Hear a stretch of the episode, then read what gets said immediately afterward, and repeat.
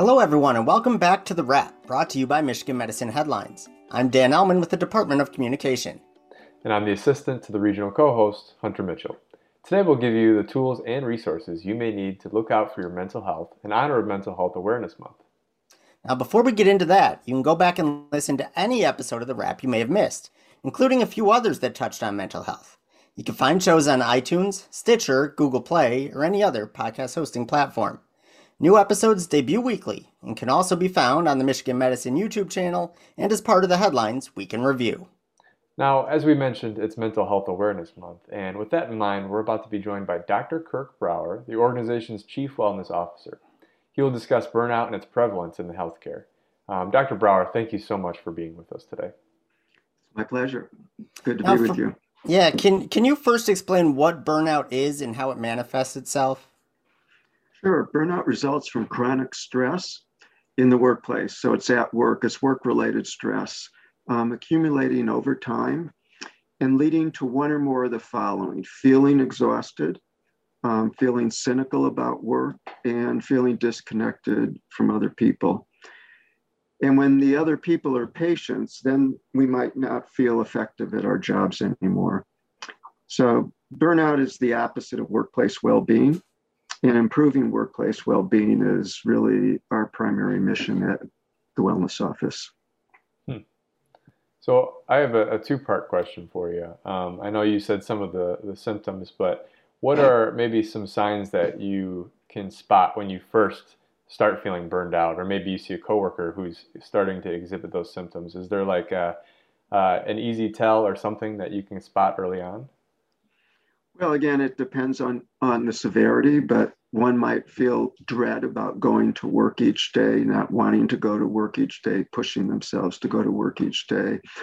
Um, one might um, uh, have frustrations and take them out on other people at uh, work or at home. Um, so those might be some of the symptoms, or they might seem to like just not be themselves to their coworkers. Hmm. Okay, yeah. And my second question was, uh, what role has the pandemic played on burnout in healthcare setting? Well, the pandemic, I think, has made most things worse for most people um, and burnout is no exception. So um, prior to the pandemic, you know, rates of burnout here might have ranged from about a third to maybe 40%, 45%.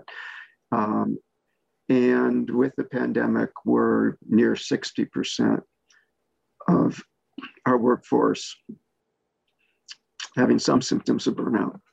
Yeah. Now that's obviously a huge number. And I know that a lot of times, you know, healthcare professionals sometimes will put off treatment for burnout or other mental health concerns. Why is that? And why is it so important that employees do, in fact, seek care if and when they need it? Well, a lot of us, most of us, cope with stress most of the time, and we do so on our own well or by talking with friends and family. So we believe that we can wait it out for the most part. And seeking professional help just doesn't come naturally to us. Um, but it's when our own ways of coping and talking with friends and family aren't working well enough that that's when brief professional help can help. Um, reasons why we might not go we might feel embarrassed to go or ashamed to go. Um, we might be afraid that other people are going to find out and think less of us. We not, may not have the time to take off from work, um, or we may not know where to go. The reason it's so important to go is because waiting too long can make things worse and harder to treat. Mm. So, especially if we're taking our frustration out on others, overusing substances to cope, or feeling depressed. So it's almost as if there's not a point of no return, but a point of much harder return, right? If you sort of go down that line a little too far. Yes. Um, so jumping off Dan's question there, um, you know, what resources are available at Michigan Medicine to help those dealing with burnout right now? Well, for faculty, paid trainees and staff, we have the Office of Workplace Counseling and Resilience, which I can recommend highly. It's free, it's confidential, nothing goes into the electronic health record at Michigan Medicine.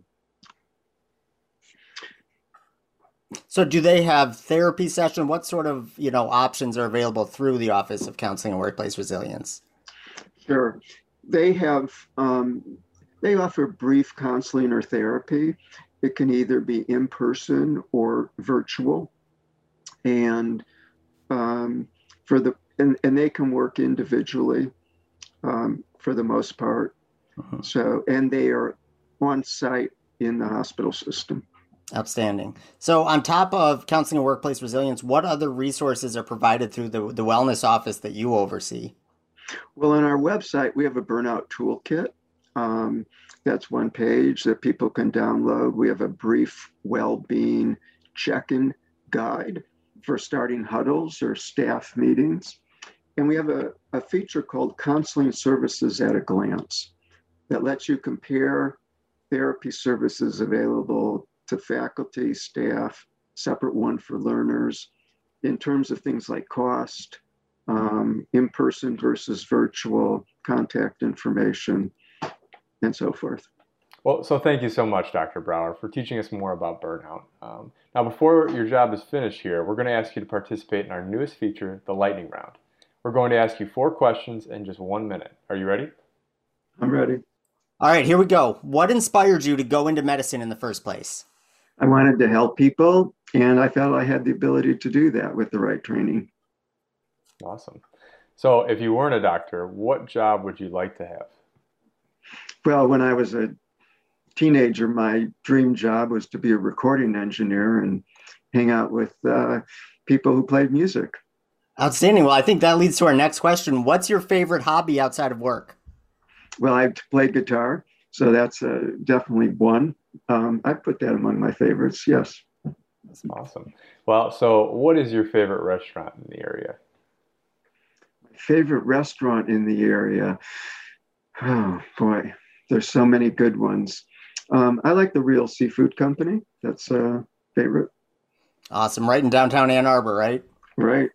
Outstanding. Well, you did it. Thank you so much, Dr. Brower, for participating, for joining us today, and for letting us know more about burnout, which I know affects so many of us at Michigan Medicine.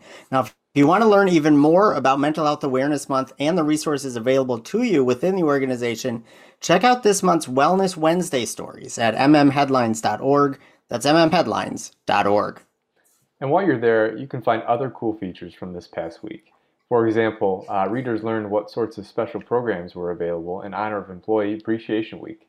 There was a feature on three former gymnasts who now work at von Voigtlander's Women's Hospital, and the newsletter wrapped up Nurses Week with a look at recent Daisy Award winners. Find all that and more at mmheadlines.org. All right, Hunter. So you mentioned the story about the gymnasts who now work at von Voigtlander. It got me thinking. You know, they were competitive gymnasts up through their collegiate careers. Uh, have you ever sort of entered competitions in anything, whether it's sports growing up, whether it's photography, things like that? Yeah, yeah. Well, so um, I, like you said, photography. Um, I I entered a few videography contests, and the first one I absolutely bombed at. I got a participation award, and I was like, man, maybe I shouldn't be doing this. um, but luckily, I stuck with it, and I I did more. I did the same competition the next year, and I I got like third place or something. Um, and I did a few um, in college uh, that I actually I did I won. But I, have tried to do the Emmys a few times.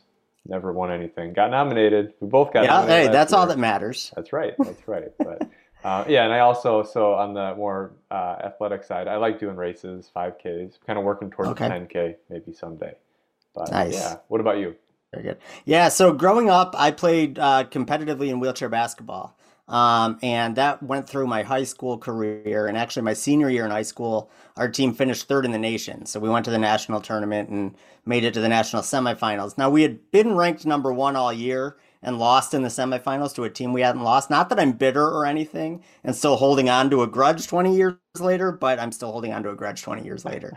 But uh, it really forged this. You know, I have a love of sports anyway, and the competition, um, and just you know getting out there and having fun, and and that sort of inspired me. Now I'm the the head coach of the pediatric wheelchair basketball team here at Michigan Medicine. So that all was sort of forged, you know, 20 plus years ago playing in high school.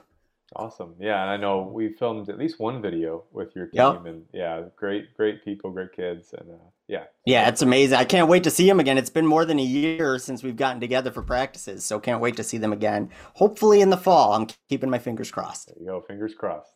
All right, it's time for the weekly trivia contest. Last week we asked listeners, as of May 3rd, how many COVID 19 vaccines have been administered by Michigan Medicine?